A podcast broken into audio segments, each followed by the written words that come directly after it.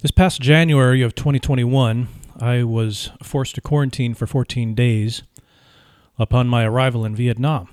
It was in the Wyndham Garden maximum security facility near downtown Hanoi. Now, I don't want anyone listening to this to worry. Everything was just fine. I did have a balcony, so I was able to breathe in some fresh air. I was rudely interrogated by the hotel staff and threatened with deportation to the local army camp when I dared step out of my room to try and get some exercise walking in the hallway, but I had a balcony, I was told by the friendly hotel staff when I dared complain about my circumstances and the inability to just leave my room to try to get some exercise. Well, as silly as this was, there was one good thing that came out of it, and that would be the name of the business that I currently operate that currently hosts this podcast, The Committed with James Newcomb. Now, for a while, I used the name kind of a DBA type of thing, Beatin' Path Media. It was fine, there's nothing wrong with it. Had a cool feel to it, beaten path. It kind of feels like you're on the beaten path, meaning the path of life. There's life in in the path that you're going on. Beatin' Path Media. It's fine, but it didn't resonate with me on a very deep level, as the name of a business should. So, while I had all of this downtime in the hotel in Hanoi while I was doing my quarantine, I was having a conversation with the accountant that I work with, and we were talking about forming an LLC so that I'm not operating just under, under my name as a sole proprietor. And we were talking about what name should be what, what, what should the name of the LLC be?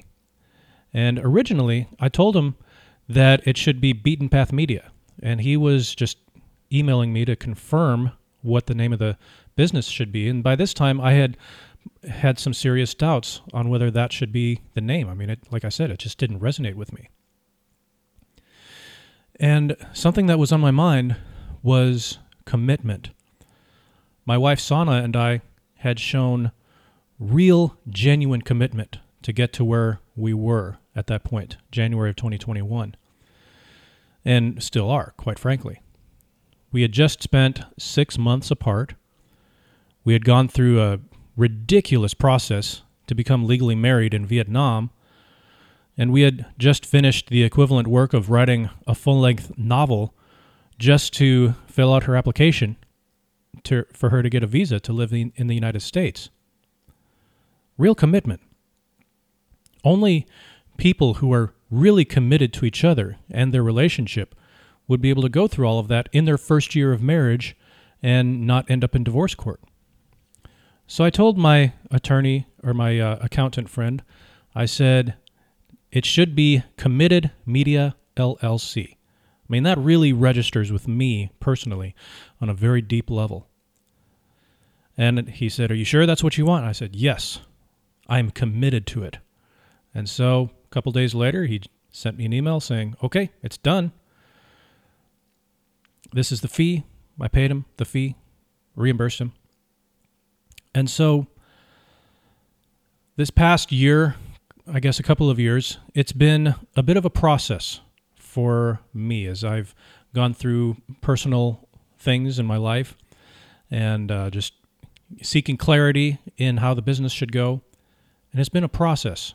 And I've changed a lot as to what the business name should be, what direction the business should go, the big picture goals, what they should be. I mean, I've really changed a lot in the last couple of years. But there it is committed media. And if you think about it, it's actually got some built in accountability. I mean, if I were to quit a business named Committed Media and try to move on to something else, well, it might show that I've got some commitment issues of my own. Maybe the problem is not the business or the business model, but it's the person actually doing it. It's like it's not the tool, it's the one using it. So there it is Committed Media. CommittedMedia.org is the website. It's a work in progress, but there's a few things up. There's this podcast that you see on the homepage. There's a page for podcast artistry. So go check it out. That's a little bit of the story behind how this business came to be, how this podcast came to be. And there's I'm going to share more in the future, but that's just a little bit to keep you informed as to how we have gotten to the point where we are here in April of 2021. Now, as a side note, I have hosted a, a podcast called Trumpet Dynamics for the last five years, off and on. It's been uh, one of those things where it's just been uh, I, I take it seriously and then I don't, and I take it seriously and then I don't. Eh, yeah, some commitment issues there. And the problem is that I just don't have the necessary time, energy, and bandwidth to do it properly, to do it justice. It's a great show, it's a great concept, and it's been well received within trumpet community. Uh, I just don't have the time to do it, and I don't want to give it up. And I know that there's someone out there who uh, would be interested in taking over the hosting duties, and some some young trumpet player out there who wants to ma- make a name for himself or herself. Uh, this is a great way to do it. So go to committedmedia.org and you'll find a press release that will give you all the information about the job, instructions how to apply, compensation, etc., etc. And I'm just going to say that if someone listening to this or if you uh, pass this on to someone that you think might be interested in taking the gig, just remember you really have to be committed to it. You can't just be interested in doing it. You have to be really committed, not just to the trumpet, but to podcasting, building a brand, just being consistent with it. So I'm going to leave that right there. And uh, thanks for listening. So it's uh, committedmedia.org, and there's a press release right there on the front page.